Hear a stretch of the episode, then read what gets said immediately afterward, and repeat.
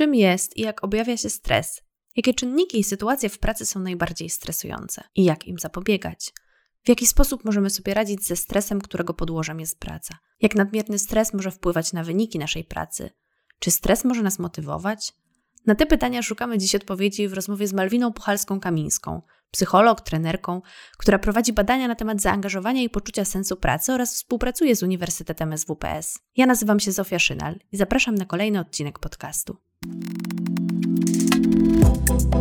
Strefa Psyche Uniwersytetu SWPS. Psychologia bez cenzury. Więcej merytorycznej wiedzy psychologicznej znajdziesz na psycheswps.pl oraz w kanałach naszego projektu na YouTube i Spotify. Zapraszamy. Dzień dobry, cześć. Bardzo miło mi gościć Cię w dzisiejszym podcaście. Cześć Zosiu, witam wszystkich słuchaczy. Zacznijmy od tego, czym jest i jak objawia się stres. Przed naszym podcastem myślałam sobie o tym, że już dużo na temat stresu zostało powiedziane. Jest wiele szkoleń na temat stresu, wiele publikacji, książek, a jednak jest to temat wciąż gdzieś wałkowany, bardzo potrzebny do tego, żeby o tym rozmawiać. Może dla niektórych to będzie przypomnienie, może dla niektórych to będzie nowa informacja, że stres jest reakcją fizjologiczną naszego organizmu, reakcją na bodziec, stresor, e, który powoduje, że reakcje fizjologiczne w naszym ciele się zmieniają, że pojawia się stan pobudzenia, e, że krew zaczyna krążyć szybciej, że zaczynamy szybciej oddychać, że nasz organizm po prostu jest w gotowości do tego, żeby zareagować na ten stresor. No i w związku z tym, że ludzkość jakby nie żyje od XXI wieku, tylko mamy też bogatą historię ze sobą, to mamy w repertuarze zachowań głównie reakcje dwie na stresor, to jest walcz bądź y, uciekaj. Fight or flight, popularnie w języku angielskim te reakcje nazywane, które przygotowują nas na to, żeby albo zaatakować, albo uciec. I cały myk współczesności polega na tym, że te stresory, których teraz doświadczamy, nie wymagają od nas y, walki albo ucieczki przeważnie. Tylko te stresory, które doświadczamy, często mm, to są stresory, które pojawiają się poprzez, dzięki naszemu, czy przez nasze myślenie. Na przykład stoimy w korku, a jedziemy do pracy, no i zaczynamy się stresować tym, że, że się spóźnimy. I tutaj ani reakcja walcz, albo uciekanie będzie dla nas e, korzystna. Zostajemy z tym stresem i ten stres się kumuluje w naszym ciele. I wtedy zaczynają się już trudności, problemy zdrowotne, e, zaczyna nam ten stres dokuczać wtedy, kiedy e, nic z nim nie robimy i kiedy się zamienia to w stres taki chroniczny i przewlekły. Gdybyśmy mogły się wspólnie zastanowić nad tym, Jakie czynniki w pracy właśnie mogą być takimi stresorami? Co może być takiego w naszym życiu zawodowym, co nas tak bardzo stresowało? Oczywiście to jest tak, że każdy człowiek się różni, o tym mówi psychologia, także mamy różne predyspozycje, różne przekonania i w związku z tym różne rzeczy mogą nas stresować, ale są pewne rzeczy, które są właściwe czy takie powtarzalne I najczęściej wśród stresorów e, bywa wymieniane natężenie pracy, duża ilość pracy. To jest też coś, od razu nawiążę do wątku covidowego, który pewnie będzie się jeszcze pojawiał w naszej rozmowie. E, coś też, na, na co teraz pracownicy często narzekają, czy deklarują, że duża ilość pracy jest w tym momencie przytłaczająca i że ciężko się wyrobić w czasie z zadaniami. Często też trudno jest zadbać o jakość tych zadań, gdy ich rzeczywiście jest bardzo dużo. Duża ilość pracy powoduje czasami to, że pracujemy po godzinach, trudniej jest nam odpocząć. Jak jest trudniej odpocząć, trudniej się zregenerować, też możemy popełniać więcej błędów przez to a, i to koło czasami się przez to zamyka i nasila ten stres, który już mamy. Przyczyną stresu w pracy może być też często wymienianą w badaniach jest brak poczucia kontroli nad tym, co robimy. Jeżeli mam takie poczucie, że czujemy się pionkami w pracy, że jesteśmy tylko od tego, żeby wykonywać polecenia, nie mamy żadnej możliwości na zmodyfikowanie naszych zadań, na wyrażenie siebie w pracy. Jesteśmy po prostu od wykonywania poleceń, to też nas to E, stresuje, bo nie możemy wtedy doświadczać takiej naszej sprawczości, która jest nam potrzebna w życiu do dobrostanu. Ten brak e, kontroli, też związany z tym brak autonomii, swobody, dzielenia się też swoją opinią, jeżeli coś mi nie pasuje, jeżeli e, regularnie zatrzymuję trudne emocje w sobie, czy chciałabym się z kimś podzielić tym, co widzę, co mi nie pasuje, ale nie mogę tego zrobić, to też będzie skutkowało podwyższonym stresem. I stresujące też są są na pewno te wszystkie sytuacje, które są związane z relacjami, konflikty, e, nieporozumienia, niedopowiedzenia. To też jest e, jeden z takich częściej wymienianych e, przez ludzi pracujących stresorów. A do tego oczywiście możemy też spojrzeć przez pryzmat zawodów i w każdym zawodzie będzie inaczej. Teraz możemy sobie łatwo wyobrazić, że medycy doświadczają w czasie pandemii stresu na pewno i z, z innych powodów niż osoby pracujące w biurze. Mhm. I chyba można nazwać go już przewlekłym, biorąc pod uwagę, ile to wszystko trwa. Tak, i tak myślę, że czas zdecydowanie wpływa niekorzystnie na dobrostan. Jest coraz większe zagrożenie też wypalenia zawodowego e, u medyków. Z drugiej strony, patrząc na tę sytuację, patrząc też na e, badania, to okazuje się, że osoby, które mają poczucie, że ich praca jest bardzo potrzebna społecznie, mają większą szansę doświadczać e, sensu w pracy, a co też jest nam potrzebne i może chronić nas przed stresem, ale jeżeli ten stres tak długo się utrzymuje i to też mi się wydaje, że w przypadku medyków może być brak poczucia kontroli, no to też y, przekłada się na długoterminowy stres, a w konsekwencji na wypalenie zawodowe. To bardzo specyficzna grupa medycy, ale, ale zastanawiam się, czy, czy mogłabyś coś jeszcze powiedzieć o wszystkich innych osobach, które w związku z sytuacją, w której jesteśmy, no właśnie coś więcej się zadziewa w ich pracy, coś innego, czy na przykład mm, konieczność pracy hybrydowej, czy pracy z domu też w jakiś sposób wpływa na, czy jest czynnikiem stresujących dla pracowników? Zdecydowanie. Ostatni rok swojej pracy trenerskiej poświęcam w dużej mierze na szkolenia związane z radzeniem sobie ze stresu i często a podczas tych szkoleń, spotkań słyszę od pracowników, co jest dla nich trudnością a związaną z pracą w domu czy z pracą hybrydową. Jeżeli chodzi o pracę z domu, to widzę, jak duże znaczenie ma to, jakie mamy warunki domowe. Może to jest oczywista rzecz, ale o tym myślę, że warto mówić głośno. Z tego też powodu, że spotykam się z menadżerami, które mają takie założenie, że w domu powinno się pracować tak jak e, w biurze, 8 godzin, przerwy o określonej godzinie. E, natomiast no, jeżeli ktoś ma w domu czwórkę dzieci, no, albo nawet już jedno dziecko w wieku przedszkolnym, nie ma też możliwości zorganizowania sobie e, osobno pokoju, w którym pracuje, to wszystko to będzie wpływać na sposób, w jaki wykonujemy pracę. Będzie wymagało od nas czasami częstszych przerw, dłuższych albo niespodziewanych. E, I mm, no, chciałam głośno, wyraźnie powiedzieć, że nie możemy wszystkich mierzyć swoją miarą i tymi możliwościami, które e, my mamy. Staram się też wyprowadzać właśnie menadżerów z takiego e, przekonania, że ludzie mają różnie w domach i często dużo, o wielu rzeczach nie wiemy i potrzebujemy w tym momencie dużej wyrozumiałości, empatii od menadżerów, ale też od siebie nawzajem, żeby też akceptować to, że na przykład podczas spotkania takiego online'owego gdzieś pojawi się dziecko w kadrze albo usłyszy się jakiś dźwięk, płacz i tak dalej, żeby nie robić z tego dramatu, a tylko po prostu zaakceptować to, że praca gości w naszych domach, i to też są słowa, które bodajże od kanadyjskiego rządu padły, że praca teraz gości w naszych domach a, i że to jest przede wszystkim nasz dom. I o tym warto, żebyśmy pamiętali i w związku z tym też akceptowali to, że nie mamy takich idealnych biurowych e, warunków. I dużym wyzwaniem dla ludzi w tej chwili jest to, żeby godzić pracę z życiem osobistym, żeby mieć też takie poczucie, że ja tą pracę kończę i zajmuję się e, inną sferą swojego życia i często trudno jest postawić granicę e, między jednym obszarem życia a, a drugim. Na szczęście są sposoby na to, żeby to, to, robić, ale to nie jest tak, że zamykam po prostu drzwi, zamykam laptopa i już jestem głową e, z rodziną, bo cały czas jesteśmy w tym samym miejscu. To też jest coś, co potęguje nasz stres. Jasne. O tym, jak sobie radzić ze stresem, to mam nadzieję, że zaraz porozmawiamy, bo to pewnie coś, czego nasi słuchacze najbardziej chcieliby się dowiedzieć z tego podcastu.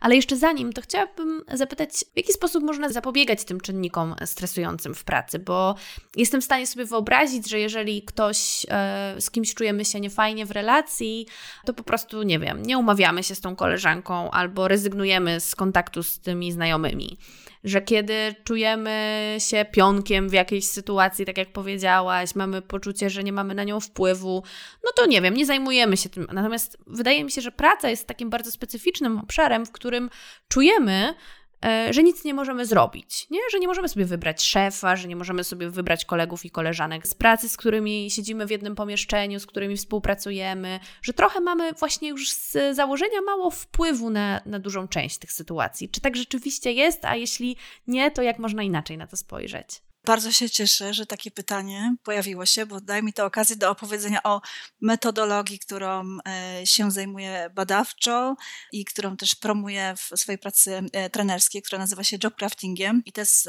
metoda, która skłania pracowników do tego, żeby zastanowić się, na co ja mam e, wpływ w pracy. My podczas pracy, mam na myśli siebie i koleżankę, z którą pracuję, Agnieszkę Łądkę-Barańską, podczas szkoleń z job craftingu pokazujemy pracownikom, czy staramy się im poszerzyć perspektywę patrzenia na pracę w taki sposób, że praca składa się z różnych elementów klocków. Najczęściej ludzie myślą praca, zadania, ale praca to są też relacje, praca to jest przestrzeń, w której wykonuje te zadanie, Praca składa się z różnych elementów, każdy też y, może się zastanowić, jakby miał zdefiniować swoją pracę, to jakie klocki by e, tutaj zdefiniował. I w obrębie tych różnych obszarów mamy różne możliwości. Czasami jest tak, że wykonujemy pracę, która jest związana z procedurami i rzeczywiście wtedy nie mamy dużej możliwości na modyfikację, ale poza tym są relacje w tej pracy. Na przykład lekarz, który wykonuje operację, może te zawody medyczne dzisiaj będą się pojawiać, no to wiadomo, że mm, to nie jest tak, że dzisiaj sobie wymyśli, że robi operację od końca, na przykład taką modyfikację sobie wprowadzi albo pominie jakiś krok e, procedury medycznej, ale okej, okay, jeżeli nie mogę zmieniać sposobu wykonywania zadań, to zawsze mam wpływ na to, jak rozmawiam ze swoimi współpracownikami, jak komunikuję się z pacjentami, w jaki sposób buduję kontakt. To jest jeden z przykładów lekarzy. Inny przykład, e, praca z domu, o której rozmawialiśmy. Tutaj też mam wpływ na to, mam, mam nadzieję, że dużo pracowników ma na to wpływ, jak wykonuje y, tą pracę.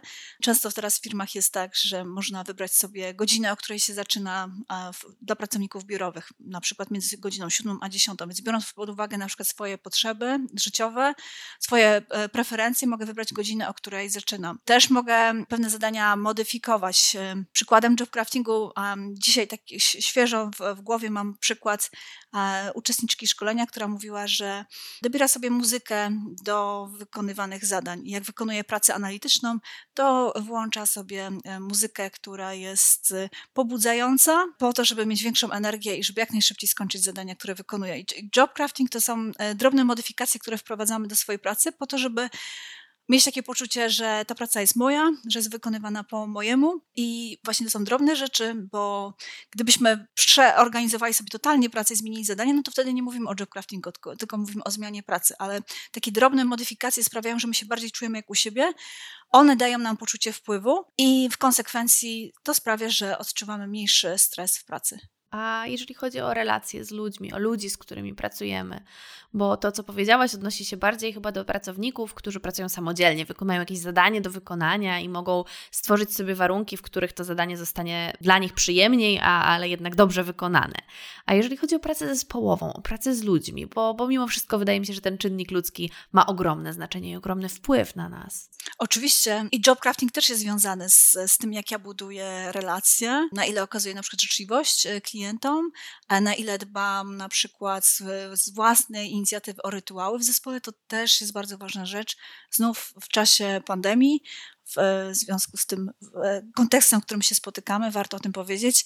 E, często raporty e, pokazują na temat dobrostanu ludzi w pracy, że brakuje nam spontaniczności w relacjach, e, w ogóle spontaniczności w pracy, a często tą spontaniczność mogliśmy wyrazić podczas kontaktów, kiedy spotykaliśmy się w, w kuchni, kiedy żartowaliśmy, ktoś coś rzucił w eter i to szło dalej i a robiło się tak luźno i teraz ludziom tego brakuje i zdecydowanie zachęcam do tego, żeby zastanowić się się, jak można to osiągnąć, mimo że pracuje się zdalnie i w, są pomysły, które już, na które pracownicy wpadają, umawiają się na kawy online, podczas których można rozmawiać o wszystkim, tylko nie o pracy, albo są osoby, które umawiają się na pracę symultaniczną, nie wiem jak to nazwać, taką równoległą, w której e, na przykład, tak jak my spotykamy się e, na Google Meet, e, często na uczelni, no, tak nasze spotkania wyglądają, no to umawiam się z kimś, że kto wykonuje też pracę biurową w tym dniu, że jesteśmy, każdy wykonuje swoją pracę, ale tak jakby siedzimy obok i zawsze możemy coś wrzucić w eter i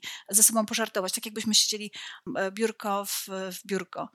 Wspomniałeś też o takim przykładzie, że możemy jeżeli ktoś nas e, denerwuje, e, jeżeli mamy z kimś konflikt, to możemy unikać tej osoby. No to też jest przykład e, job craftingu. Jeżeli widzę, że z kimś mi jest nie po drodze, albo na przykład dzwonię do kogoś i za każdym razem ta rozmowa trwa wieki, ja już nie mam siły, na przykład chciałabym, żeby ona trwała 5 minut, a trwa 50, to decyzja z mojej strony na przykład, okay, dobra, to od tej pory z tą osobą staram się jak najczęściej komunikować przez maila, bo to zaoszczędza mój czas, sprawia, że mniej się denerwuję.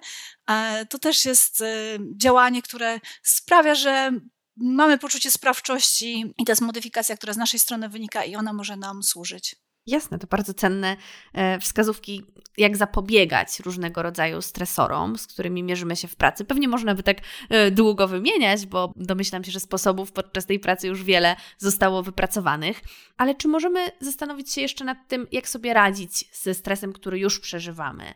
Że jednak wiele sytuacji, w których jesteśmy w pracy, plus jeszcze dodatkowo pandemia, no sprawiły, że ostatnio pewnie jeszcze więcej osób przeżywa ten stres. Jeszcze inne metody na radzenie sobie ze stresem, tak, którego już doświadczamy, bo często mówi się o tym, żeby zapobiegać stresowi. No tak by było najlepiej. No pewnie, a, a, chociaż nie wiem, czy najlepiej, prawda, bo gdybyśmy wyobrazili sobie życie totalnie bez sytuacji stresowych, to mogłoby być dosyć nudno, bo też ten stres jest nam potrzebny, bo mobilizuje nas E, do wykonywania zadań. A myślę, że przed naszą rozmową, nie chcę powiedzieć, że się stresowałyśmy, tak, ale pewnie jakiś e, rodzaj takiego pobudzenia e, odczuwałyśmy i w związku z tym nas to motywuje, żeby ze sobą rozmawiać i żeby też zrobić to jak najlepiej. Ja też odczuwam stres przed poprowadzeniem szkolenia, przed wystąpieniem na konferencji i ważne jest to, żeby w takich sytuacjach interpretować, nauczyć się w ogóle odczytywać sygnały ze swojego ciała, że teraz to jest właśnie stres, że czuję, że na przykład czerwienie się e, albo że oddycham szybciej.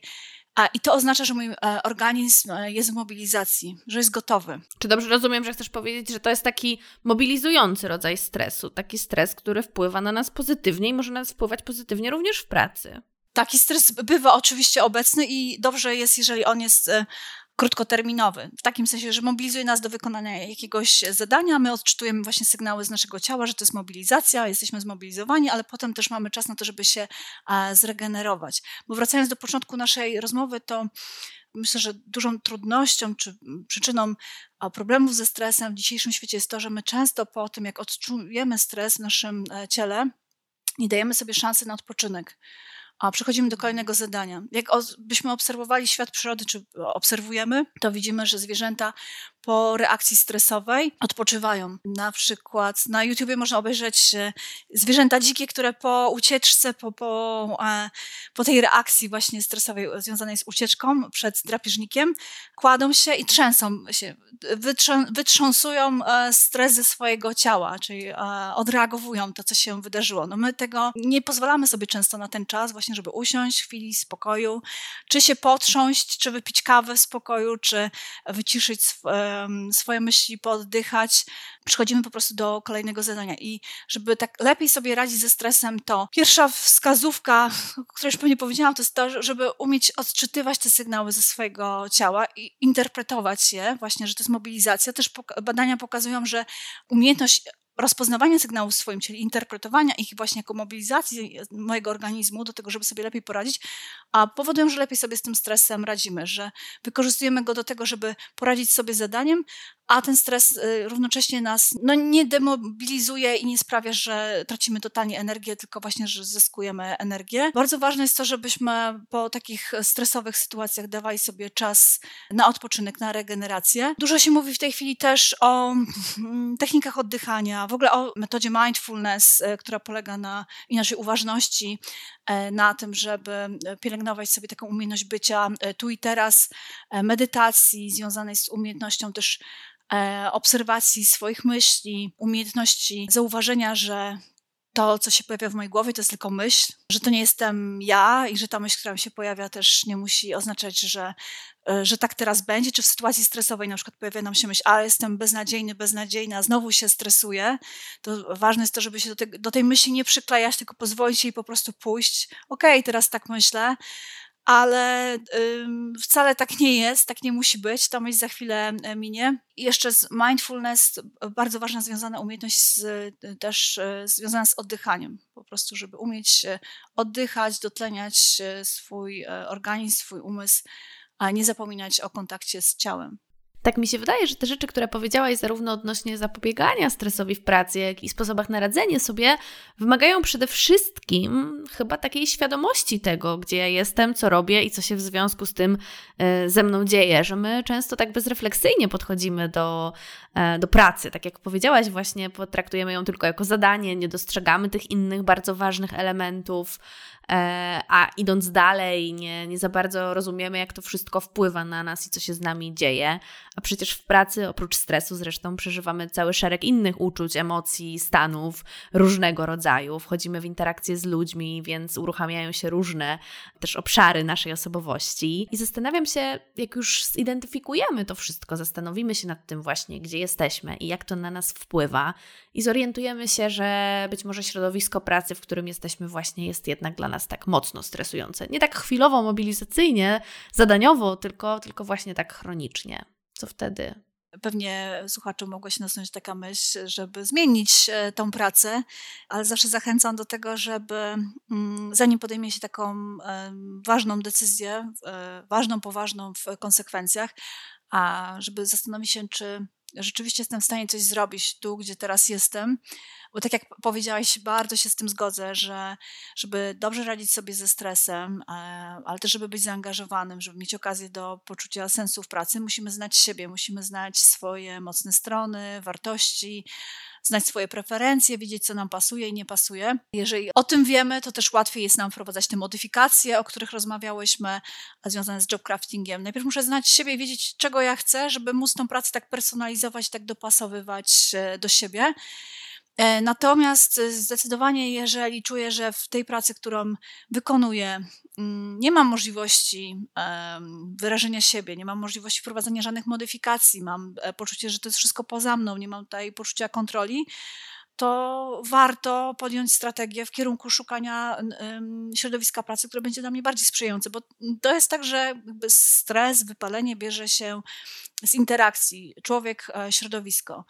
E, ale czasami trafiamy do takiego środowiska, które totalnie do nas e, nie pasuje. Jest na przykład e, wbrew naszym wartościom, nie czujemy się w nim swobodnie. Załóżmy, że na, przykład mamy bardzo dużo kreatywności w sobie, potrzebę swobody, działania, a pracujemy w instytucji, która jest bardzo biurokratyczna, a wytykająca błędy, gdzie też taki sposób zarządzania ludźmi, gdzie menadżerowie tylko i wyłącznie czekają, aż, znaczy może tak nie jest, że czekają na błędy, ale pracownik ma takie jakby poczucie, że co chwilę robi coś źle. I widzimy, jak to na nas wpływa, i widzimy też, że nie mamy tej możliwości porozmawiania z kimś, że to nie rozwiąże problemu, to wtedy lepiej jest rzeczywiście szukać e, innego miejsca pracy. I też dobrze mieć takie wyczucie, kiedy jest ten moment, żeby też nie mm, czekać na skrajne sytuacje, kiedy ja już będę tak bardzo wypalony, wypalona, że nie będę w stanie podjąć e, żadnych e, kroków. Zmiana pracy wymaga energii, wymaga no, poszukiwań, potem też zaprezentowania siebie na rozmowach kwalifikacyjnych.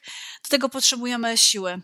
E, więc też zachęcam do tego, żeby nie czekać na ostatni moment, kiedy będziemy się czuli po prostu już wypruci totalnie i wtedy nie będziemy mieli siły na zmiany. Czyli taką wskazówką dla słuchaczy, jak się rozejrzeć w tym środowisku, w którym e, są pracowym, byłoby przyjrzenie się temu, zadaniu, którym wyko- które wykonujemy, ale też spojrzenie ponad zadanie, tak? czyli na relacje z ludźmi, na środowisko, na miejsce wykonywania pracy. Coś jeszcze byś dołożyła do tych, do tych klocków, do tych elementów, które trzeba sobie poukładać, pooglądać z każdej strony? Wiesz co, myślę, czy coś bym dołożyła, ale na pewno bym jeszcze zahaczyła o te relacje, które Aha. pojawiły się w naszej ro rozmowie, e, dlatego że częstą e, przyczyną chronicznego stresu w konsekwencji wypalenia jest brak umiejętności proszenia o pomoc. I w drugą stronę, odwracając to na pozytyw, to osoby, które mają w pracy poczucie, że wokół nich są inne osoby, które im pomogą w trudnej sytuacji, mają takie przekonanie, że wokół mnie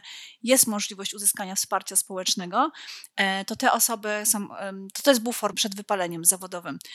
Też zachęcam do tego, żeby umieć prosić o pomoc. A jeżeli mamy takie przekonania, że w pracy muszę sobie radzić zawsze sam, sama, że nie wypada się konsultować, e, nie wypada pytać innych o rady, bo ja tutaj muszę wszystko wiedzieć, a co jest czasami bywa charakterystyczne, to też e, spotykam się z pewnymi zawodami, które to reprezentują, no i muszę powiedzieć, że to bywa u, znów u medyków, u nauczycieli, w związku z tym, że sami są w pozycji takiej eksperckiej i przekazują wiedzę, to też e, z moich obserwacji e, pracy z nauczycielami, też z wywiadów, które prowadziłam do badań, wynikało, że rzadko proszą innych nauczycieli o pomoc, bo to oczywiście nie chodzi o to, żeby uczeń powiedział nauczycielowi, jak ma żyć, ale żeby też korzystać z tej możliwości konsultacji z innymi nauczycielami, żeby nie bać się powiedzieć, że ja czegoś nie wiem, że potrzebuję pomocy.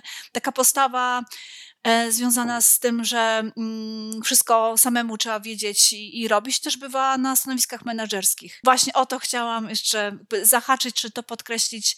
Bardzo ważne w profilaktyce wypalenia zawodowego czy odczuwania właśnie chronicznego stresu jest to, żebyśmy potrafili prosić e, o pomoc i żebyśmy się tego nie bali i żebyśmy zwalczyli przekonania, że to wcale nie świadczy o naszej słabości, a wręcz przeciwnie, to świadczy o odwadze. Myślę sobie, że to jest odwaga, żeby powiedzieć, że czegoś nie wiem i to jest mądrość, żeby też usłyszeć to, co inni mają do powiedzenia. Czyli z jednej strony życzylibyśmy sobie, e, no właśnie, takich bardziej adaptacyjnych przekonań na temat proszenia o pomoc i, i pomagania sobie wzajemnie, ale też środowiska pracy, które wspiera taką postawę i, i które rzeczywiście wtedy, kiedy się zdecydujemy poprosić, to tą pomoc daje. I mm, też jak powiedziałaś, to jeżeli chodzi o profilaktykę stresu, są rzeczy, które my możemy robić sami i o tym już e, trochę e, porozmawiałyśmy właśnie, co my możemy robić jako pracownicy, żeby e, ten stres e, nas tak bardzo nie dotykał, ale też warto właśnie zauważyć, że kultura organizacyjna e, ma bardzo duży wpływ na, na to, czy się stresujemy, czy nie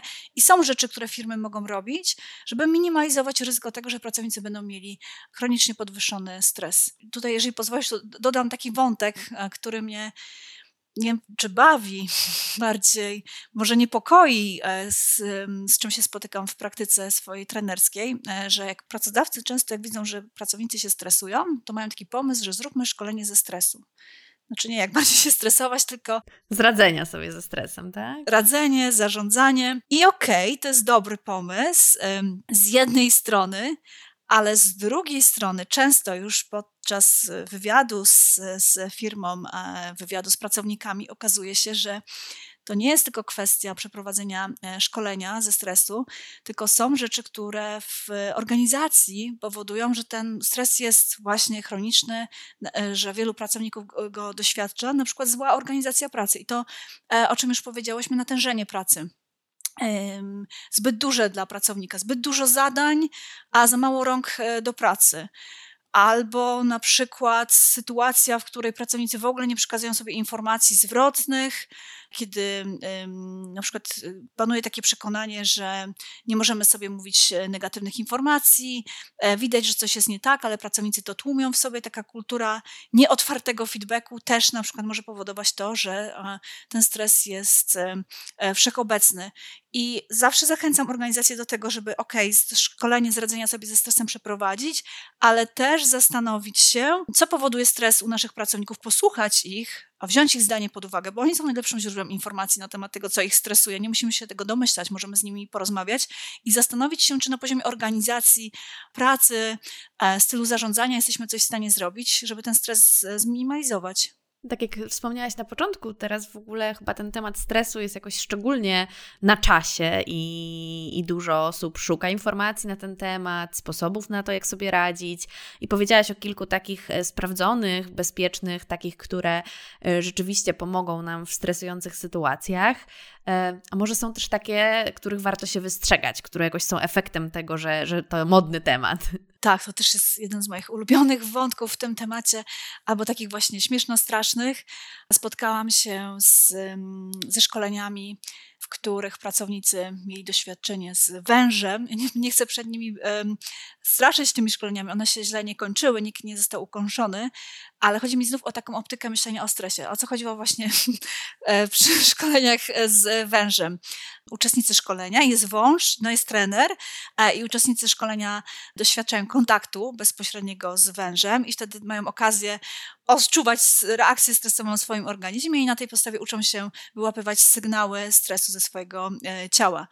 E, ale często jak mm. potem spotykałam, ja nie robię takich szkoleń, ale spotykałam się z pracownikami, którzy byli już po takich szkoleniach, e, to tak wspominali to jako po prostu atrakcję, jako coś takiego wow, a jako spotkanie na przykład, jak czasami też firmy robią spotkania z celebrytami, którzy mówią o tym, jak doszli do sukcesu i dają swoje recepty na sukces właśnie w życiu, to to może dać jakiś zastrzyk e, emocji, energii, ale nie sprawia, że my uczymy się takich długoterminowych strategii radzenia sobie e, ze stresem.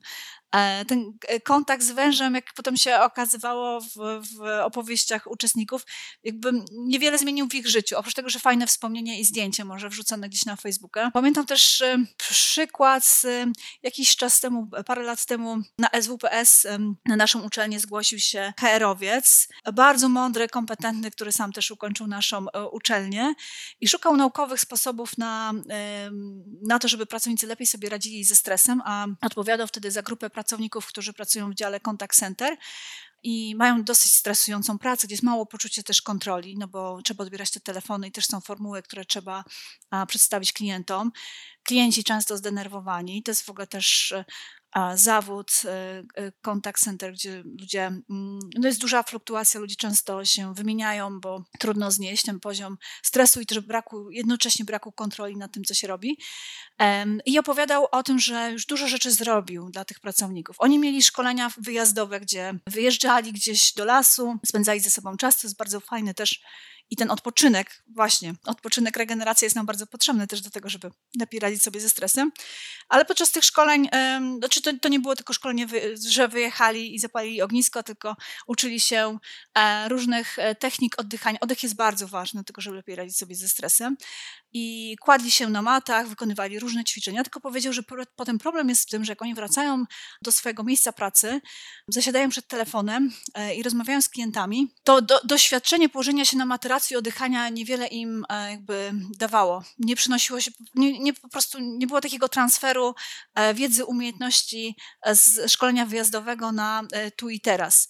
I dobre jest to, że firmy szukają różnych rozwiązań na to, żeby pomagać pracownikom, ale czasami okazuje się, że dobrą inwestycją równolegle będzie to, żeby pracowników przeszkolić z radzenia sobie z obiekcjami klienta, a na przykład no, no, są takie szkolenia komunikacyjne, które powodują, że osoba, która pracuje w, w kontakcie z klientem łatwiej, szybciej czy e, skuteczniej radzi sobie z obiekcjami i przez to też mniej się stresuje w swojej pracy, bo widzi, że ma rozwiązanie. Jak klient na przykład przeklina, to firma też daje taki jasny sygnał, ok, jeżeli usłyszysz przeklinanie, że ktoś cię wyzywa, to możesz też się rozłączyć. To też jest bardzo dobra.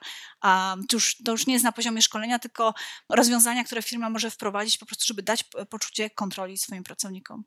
A jak taki nadmierny, długotrwały stres y, może wpływać na wyniki naszej pracy? No bo chyba nie ma możliwości, żeby to pozostało bez wpływu na nasz poziom koncentracji, na naszą pamięć, na naszą wydajność. Oj, zdecydowanie. I tutaj to jest też e, związane z tym, że jakby pętla się zamyka, czy że koło się nakręca inaczej. Jeżeli doświadczamy chronicznego stresu, to wpływa to na pogorszenie naszych funkcji e, poznawczych, na zapamiętywanie, na podejmowanie decyzji. E, więcej błędów popełniamy E, I im więcej błędów popełniamy, im jesteśmy bardziej zmęczeni, tym no, dalej jesteśmy bardziej zestresowani. No właśnie, tym większy stres, bo takie błędne koło jakoś chyba tego naszego działania pod wpływem stresu, więc w związku z tym mniejszej wydajności, w związku z czym być może większej szansy na popełnienie błędu, który przecież w pracy jest wyjątkowo stresujący i to jakoś tak się strasznie zapętla. Tak, jeszcze jeżeli siebie karzemy dodatkowo, no kurczę, zobacz jaka jestem, znaczy sam siebie, y, sami siebie czasami e, ludzie każą w, w głowach, że znowu popełniłem błąd, znowu popełniłam błąd, znowu nie zrobiłam czegoś e, na czas e, i sami sobie za przeproszeniem dowalamy w takich sytuacjach. E, co jakby znów, jeżeli chodzi o strategię radzenia sobie ze stresem, takie samo współczucie, w badaniach często się o tym mówi, jest bardzo ważne, żebyśmy sami siebie dobrze traktowali, myśleli o sobie e, i opiekowali się sobą też w tych sytuacjach stresowych. A do tego jeszcze bym dodała, że mm, bywa też, że pracownicy, którzy już są w tej pętli stresu, e, gorzej im się myśli, gorzej działa, spada efektywność, Często też e, bywa, że nie korzystają z urlopu, bo sobie myślą, że nie dowożę, jak to się mówi popularnie w korpojęzyku, nie wykazuje się teraz, to ja nie zasługuję na to, żeby pójść na urlop. E, albo jak e, pójdę na urlop, no to nie nadgonię pracy. Mhm. Ja się bardzo często z tym spotykam, że, że dużo osób mówi o tym, że no fajnie byłoby pójść, ale jak ja wrócę, to będę mieć tyle maili i tyle zadań i tak będę musieć nadrobić tą całą robotę, której nie zrobiłam przez te dwa tygodnie urlopu i to się po prostu nie opłaca. I tak odkładamy ten urlop w, w nieskończoność, a, a bez regeneracji właśnie jeżeli już jest ta pętla stresu, to dobrze zrobić stop, reset, odpoczynek. Potrzebujemy tego odpoczynku, a potrzebujemy urlopu i tu też mogę zaapelować w, w pandemii, żeby brać te urlopy, bo spotykam się z takim przekonaniem, że no nigdzie nie pojadę, nic fajnego nie zrobię, zawsze jeździłem, jeździłam na jakieś fajne wycieczki, a po co mam siedzieć w domu? A my potrzebujemy tego czasu bez pracy. Może nie pojadę gdzieś na Karaiby, albo nawet nad morze, czy gdziekolwiek polskie morze, e, ale w czasie urlopu mogę zrobić coś innego. Mogę tak sobie zaplanować dzień, że nie siedzę przed komputerem, e, że zajmę się swoją inną pasją, hobby, nie wiem, popracuję w ogrodzie, będę chodzić na spacery, spędzę czas z rodziną, żeby zająć się czymś innym niż praca i dać odpocząć swojej głowy i nie odwlekać tego, bo to też jesteśmy w takim czasie, pandemia trwa rok nie wiadomo jeszcze, jak długo będziemy e, żyli w ten inny sposób, i warto mieć to na uwadze, że już teraz potrzebujemy dbać o swoje zdrowie, obniżać poziom stresu. Też jeżeli jesteśmy zestresowani, to obniża się nasza odporność. Jakby nie ma co odwlekać, odkładać życie na później, a tu i teraz już musimy dbać e, o siebie, o nasze zdrowie fizyczne i e, psychiczne i korzystać z urlopu, korzystać też z weekendów, o ile jest to możliwe, a mam nadzieję, że w wielu przypadkach jest to możliwe, nie pracować w weekendy. Jeżeli mamy pracę regularnie, od, e, norma, taką normalną pracę biurową od poniedziałku do piątku, a to też dawać sobie szansę na to, żeby w sobotę i w niedzielę nie robić nic związanego z pracą, nawet nie, na chwilę nie E, sprawdzać maila czy telefonu, bo często jest tak, też się z tym spotykam z opowieści uczestników szkoleń, że wystarczy, że włączy się komputer na chwilę, jedna wiadomość się pojawi druga, potem myśli związane z tą wiadomością. W tym mailu, który odczytamy, nie zawsze mogą być pozytywne informacje, mogą być negatywne i skończy się na tym, że nie jesteśmy, tak jak sobie zaplanowaliśmy, godzinę e, głową w pracy w weekend, tylko z tego się robi dłuższy czas, bo wracamy myślami do tego, co się wydarzyło i do tego, co się może zaraz e, jeszcze wydarzyć w poniedziałek. To często chyba, być może tak stereotypowo, ale jednak są naciski ze strony pracodawcy, tak, czy współpracowników, żeby trochę dłużej, trochę więcej, a może w weekend. I, I nie wiem, czy się zgodzisz, że tutaj jest szczególnie ważna taka asertywność, jakoś trzymanie tych swoich granic, właśnie w ramach tego dbania o siebie, e, bo my często chcemy być bardzo dobrymi pracownikami i jakoś spełniać te oczekiwania, no a konsekwencje ponosimy właśnie sami w postaci chociażby straconego weekendu. Chociaż to miała być tylko godzinka. Tak, zdecydowanie zgadzam się z Tobą, że często jest tak, że czujemy kultura, w której jesteśmy organizacyjna, ludzie, którzy nas otaczają, jakby, e, sprawiają, że my mamy takie poczucie, że my musimy dorównać. E, no znam takie firmy, takie organizacje, które od lat mają taką kulturę właśnie, że pracuje się ponad e, godzinami, ponad godziny w weekendy, że nie wypada też brać urlopów. Jeżeli trafimy do takiej organizacji, to w ogóle warto się zastanowić, czy ja chcę w takim miejscu pracować. E, jak wybieramy pracę, to warto się kierować nie tylko samym e, stanowiskiem, ale też e, dowiedzieć się, o ile to możliwe, właśnie jaka jest kultura, jak inni pracownicy pracują i zadać sobie pytanie, czy ja bym chciała w takim środowisku pracować i jak to może na mnie wpłynąć. To zdecydowanie wymaga dużej asertywności, żeby mimo tego, że moi koledzy, na przykład jest 17 w piątek. I oni dalej siedzą. Tak, i wtedy się robi tak, o, głupio wyjść wcześniej, ale w, znów musimy znać siebie, znać swoje wartości, a to na czym nam zależy i umiejętnie też podejmować decyzje, bo jeżeli, no tak, mm, dopasujemy się do tego środowiska, to może się okazać, że tak się bardziej odklejamy od siebie i po jakimś czasie też nie wiemy, czego my potrzebujemy, czego chcemy. No jeszcze w czasie pandemii pojawiło się też takie zjawisko polegające na tym, że menadżerowie, nie widząc swoich pracowników, jeżeli pracownicy pracują zdalnie, mają takie założenie, że skoro nie widzę swojego pracownika, to mam do niego dostęp jakby nielimitowany i mogę do niego zadzwonić e, o godzinie 20, mogę do niego zadzwonić czasem e, w weekend, dlatego że po prostu ja go nie widzę.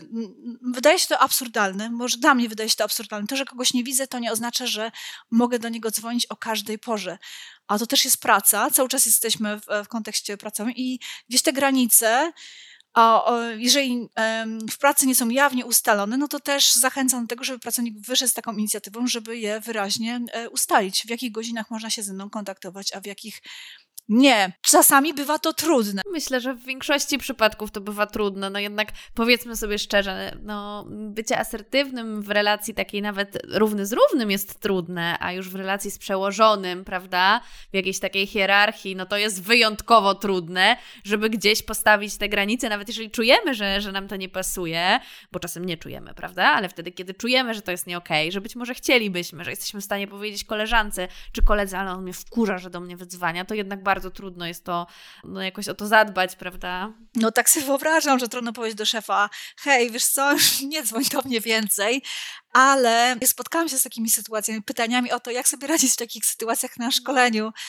A jedyne co, jeżeli mogę podpowiedzieć, bo też um, każdy oczywiście ma inny styl komunikacji, inne argumenty mogą trafić, ale zachęcam do tego, żeby w takich sytuacjach powiedzieć, jakby wykazać um, straty i korzyści i zargumentować, um, że w momencie też pracowałam do godziny 17, w momencie, kiedy odbieram telefony e, po godzinach, to e, widzę, że jest mi trudniej wypocząć, trudniej mi się skoncentrować i potem e, jakość mojej pracy na tym traci traci na następnego dnia. Czy jakby wskazać, jakby zasygnalizować menadżerowi, że mu się opłaca nie dzwonić po prostu po godzinach w jakiś sposób e, delikatny, że większą korzyść będzie miał z tego, jeżeli ja wypocznę, e, jeżeli ja się wyśpię e, i ze świeżym umysłem będę pracować, a staram się to robić na przykład w tych godzinach właśnie, w których oficjalnie pracuję jak najbardziej. Ale zdaję sobie sprawę, tak, to jest trudna rozmowa, myślę, że warto podjąć też próbę, bo tak jak powiedziałaś, często jest tak, że w takich sytuacjach wokoło opowiadamy innym, ale on mnie wkurza, on mnie denerwuje, a jak on tak może i tak dalej.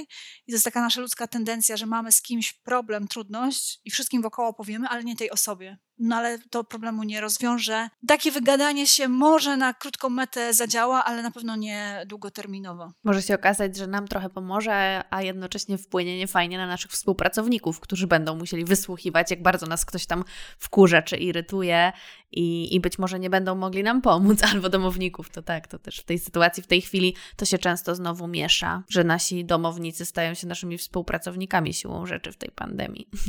Tak, powiernikami i właściwie to każdy z nas doświadcza trudnych sytuacji w pracy, więc też e, no, warto się zastanowić też, e, na co się umawiamy ze swoimi domownikami, też e, na ile chcemy rozmawiać o tej pracy, żeby znów nie było takiego wrażenia, że kończymy pracę, do wieczora rozmawiamy o pracy i cały czas żyjemy pracą, jeszcze nie jeździmy na żadne urlopy, czy nie korzystamy z urlopu, bo to nie trzeba na urlop jeździć, można z niego korzystać po prostu a, i wtedy no, życie sprowadza się do pracy, co nie jest dobre i konstruktywne na dłuższą metę na pewno. Chciałabym Cię jeszcze zapytać o, o to wypalenie zawodowe, bo, bo już kilka razy dzisiaj padło e, to sformułowanie. Czy mogłabyś e, krótko zdefiniować i powiedzieć, no właśnie, kiedy, kiedy zaczyna się, no, rozmawialiśmy o takim krótkotrwałym stresie, który no, jest normalny, że występuje w różnych sytuacjach e, i może być nawet dla nas mobilizujący. O takim chronicznym stresie, który już z pewnością jest dla nas niekorzystny i warto zrobić coś, żeby mm, go nie było aż tak dużo, albo próbować sobie z nim e, jakoś radzić, żeby obniżać ten poziom stresu. A, a, kiedy mówimy już o wypaleniu zawodowym, czym w zasadzie jest to wypalenie zawodowe? Wypalenie, można by powiedzieć, że zdarza się wtedy, kiedy e, doświadczamy chronicznego stresu, że chroniczny stres może przekształcić się w e, wypalenie i są jasne, wyraźne objawy tego e, wypalenia. A pierwsze poczucie e, wyczerpania. Też oczywiście, jak jesteśmy zestresowani, to możemy się czuć e, wyczerpani, ale już chodzi o takie mm, poczucie bardziej silne, czyli tak jakby no, stres razy, nie wiem, czy dobrze zabrzmi, razy tysiąc. Budzę się rano i nie mam siły, żeby wstać z łóżka. Budzę się rano i na przykład sama myśl o tym, że dzisiaj będę pracować powoduje, że czuję ból w, istnienia, ból w brzuchu. No po prostu nie mam siły na to, żeby zajmować zajmować się tym, czym się zajmuję, czyli to wyczerpanie fizyczne, psychiczne. Trudniej jest mi też y, kontrolować swoje reakcje, podejmować decyzje, ale też na przykład nie wybuchnąć w pracy, regulować swoje emocje, bo nie mam do tego zasobów, nie mam sił, nie mam energii. Wypalenie zawodowe ma jakby swoją dynamikę i drugim komponentem wypalenia, który często się pojawia właśnie w takiej kolejności, że najpierw jest wyczerpanie, e, to potem jest takie poczucie depersonalizacji, czyli zaczynam przyjmować taką postawę obojętności wobec osób, z którymi e, pracuję. Jest to bardzo zauważalne w zawodach e, pomocowych, gdzie brakuje mi już empatii. Nawet nie jest brak empatii, tylko to idzie czasami w złą stronę, taki bardzo mm, duża osłość w kontakcie, e, cynizm. O takim zobojętnieniu wobec na przykład tak, problemów, z którymi zgłasza się klient czy pacjent? Tak, to właśnie dokładnie to mam na myśli. Taka obojętność wobec y, cierpienia y, innych ludzi, ale też traktowanie ich w sposób na przykład protekcjonalny. No, też jak o tym mówię, to mam taki obraz sytuacji, jak idziemy czasami do lekarza, bo być może ktoś miał z nas kontakt z takim lekarzem, który bezosobowo się zwraca do pacjenta, na przykład wszedł, a co mu dolega i też nie mówi, a osobiście nie nawiązuje kontaktu, po prostu jak przedmiot traktuje swojego klienta. To się zdarza. I jest jeszcze trzeci komponent wypalenia zawodowego, który polega na tym, że nie doceniamy e, swoich osiągnięć w pracy, a mamy takie poczucie, że nic z tej pracy nie udało nam się osiągnąć, że jesteśmy beznadziejni. Nie możemy sobie przypomnieć, sięgając wstecz e, pamięcią do sytuacji pozytywnych. Po prostu czujemy się niekompetentni, nie mamy z czego być dumni, zadowoleni, mimo że jakby ktoś z boku spojrzał na to, to tak wcale nie jest. E, natomiast jesteśmy już tak w czarnej dziurze, tak czarne scenariusze nam się po prostu przed oczami rysują, E, że nie widzimy żadnych pozytywów w swoim doświadczeniu. Czujemy się po prostu nieadekwatni do tego stanowiska i czujemy, że nie nadajemy się do tego, co mamy robić. Czyli taki negatywny, depresyjny filtr dotyczący pracy. Tak, i też mówi się o tym, że wypalenie zawodowe jest takim rodzajem depresji, tylko doświadczonym e, w, w związku z pracą, że te przyczyny są ulokowane właśnie w pracy, w tym, co robimy. I różne może być natężenie też tego. E, badania mówią, że mniej więcej spotkałam się z tym, że e, co czwarty Polak jest wypalony. Mhm, to bardzo dużo. Bardzo dużo. Aż dlatego mówię, że spotkałam się z badaniami, bo może są inne badania, które inne statystyki też mhm. pokazują. Pewnie zależy, jakie kryteria przyjąć dla tego wypalenia, nie? Tak, dokładnie. No bo to też można mieć silne wypalenie, mniejsze wypalenie. Tak jak z, z, depresją też może to się w różny sposób objawiać i, i nasilać.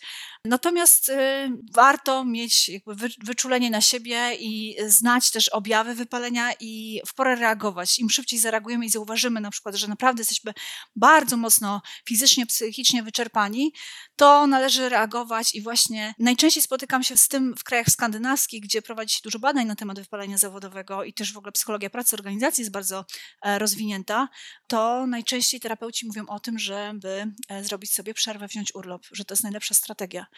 E, I też myślę, że warto o tym mówić głośno, bo mm, bywają przypadki, osób, które w momencie, kiedy zaczynają doświadczać wypalenia, mają pomysł na to, żeby rzucić wszystko, no czasami jechać w Bieszczady albo gdzieś w ogóle mm, zmienić totalnie to, co się robi, Różnie bywa, tak? Nie chcę mówić, e, że coś jest e, czarne albo jakby decydować, co jest czarne, co jest białe, natomiast często ta strategia bywa niekorzystna, bo jeżeli chcę wprowadzić jakąś zmianę w swoim życiu, to potrzebuję do tego energii, potrzebuję do tego zasobów, a jeżeli jestem wyczerpana, to tej energii mogę nie mieć. Ja wyjadę w te Bieszczady, ale nie będę miała siły, żeby e, zająć się e, z, e, jakby projektowaniem swojego, swojej -hmm. pracy, swojego mhm. życia na nowo. Więc wypoczynek, na pewno wypoczynek jest dla nas ważny w tym momencie. Wszystkim życzymy okazji do, do takiego wypoczynku. Chciałabym jeszcze na koniec e, zapytać Cię o to chyba, czym się teraz jakoś szczególnie zajmujesz, czyli tym poczuciem sensu życia.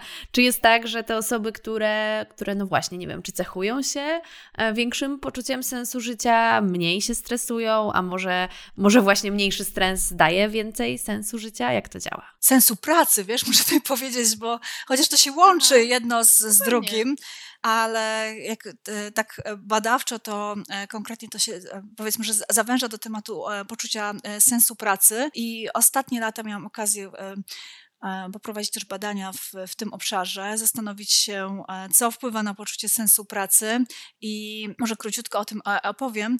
E, razem z dr e, Czerw i dr Roczniewską, a w Polsce poprowadziłyśmy badania, w których opracowywałyśmy skalę do mierzenia poczucia sensu pracy i w ramach tych badań też udało nam się zidentyfikować czynniki, które wpływają na to poczucie sensu pracy. E, I wyszły nam dwa wyraźne czynniki.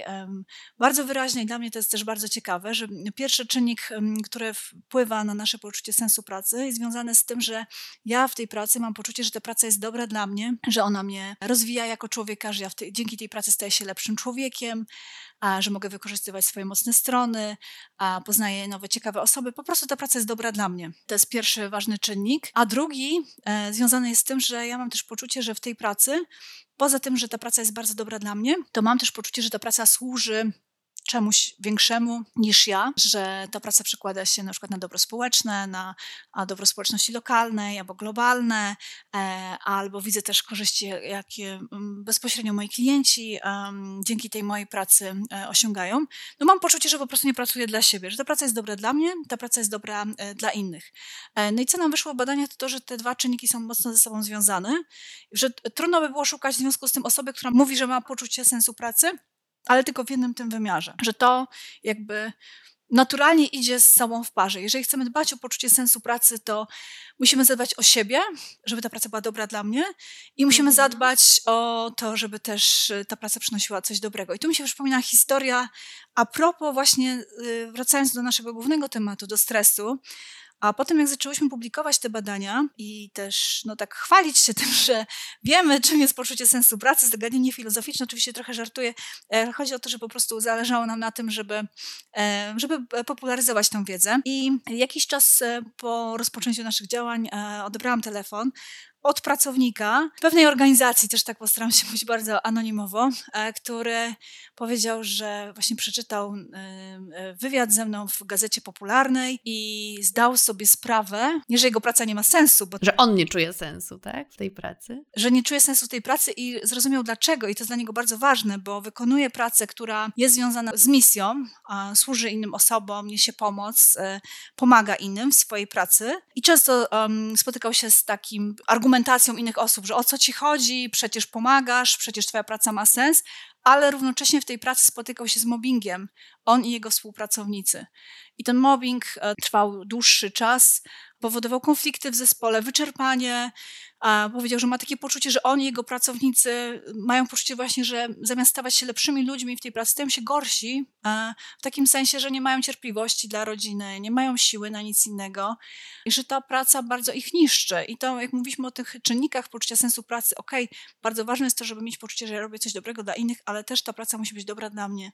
I jeżeli ja przez tą pracę na przykład a tracę kontakt sam, sama z sobą i z moją rodziną, no to wtedy trudno jest mówić o poczuciu sensu pracy. Mhm. A to, to poczucie sensu pracy, które udało Wam się, jak rozumiem, tak z tych badań e, zdefiniować i, i, określić właśnie, tak jak powiedziałaś, wiemy czym jest, czy ono nas w jakiś sposób chroni przed stresem? Czy jeżeli e, właśnie te czynniki, które, które udało Wam się wskazać, e, no są, to, to, to, to jest mniejsza szansa na to, że jesteśmy, nie wiem, narażeni na wypalenie zawodowe, że będziemy przeżywać chroniczny stres? Na pewno jest tak, że jeżeli mamy poczucie sensu pracy, to nie jest tak, że my nigdy nie doświadczymy stresu, że mogą nam się zdarzać takie sytuacje, gdzie czujemy większą mobilizację. Nasza praca, mamy poczucie właśnie, że ona jest e, ważna dla mnie, dla innych osób, no ale mogą się e, wydarzać takie sytuacje, które nas mobilizują, o których rozmawiałyśmy, ten dobry stres, naturalnie. Nawet sobie wyobrażam, żeby, nie wyobrażam sobie sytuacji, żeby go nie było.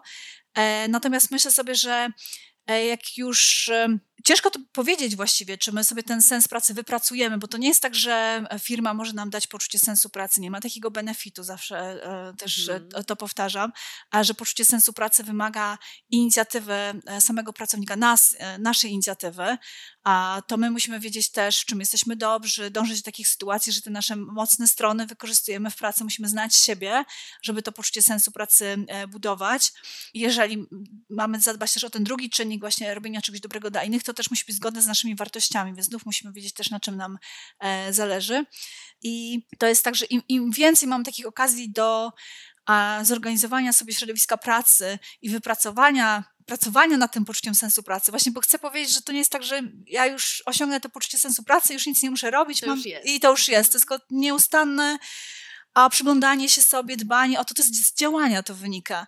jeżeli mam możliwość właśnie działania w tym kierunku i mogę się koncentrować na tych pozytywach, no to jest duża szansa, że to będzie chronić mnie e, przed stresem, ale no, zawsze może się wydarzyć taka sytuacja, która jest niezależna ode mnie, na przykład pojawi się w, tym, w tej pracy, którą wykonuję mobbing, no i wtedy to, że mam wysokie poczucie sensu pracy, czy miałam do tej pory, a spotykam się z mobbingiem, jakby no, nie sprawi, że ja tego mobbingu nie zobaczę, czy go nie doświadczę. Czy nie doświadczę i nie poczuję. Mhm. Ale może będę miała większą siłę do tego, żeby zareagować na przykład, bo będę ufać sobie bardziej, bo będę znać swoją e, wartość.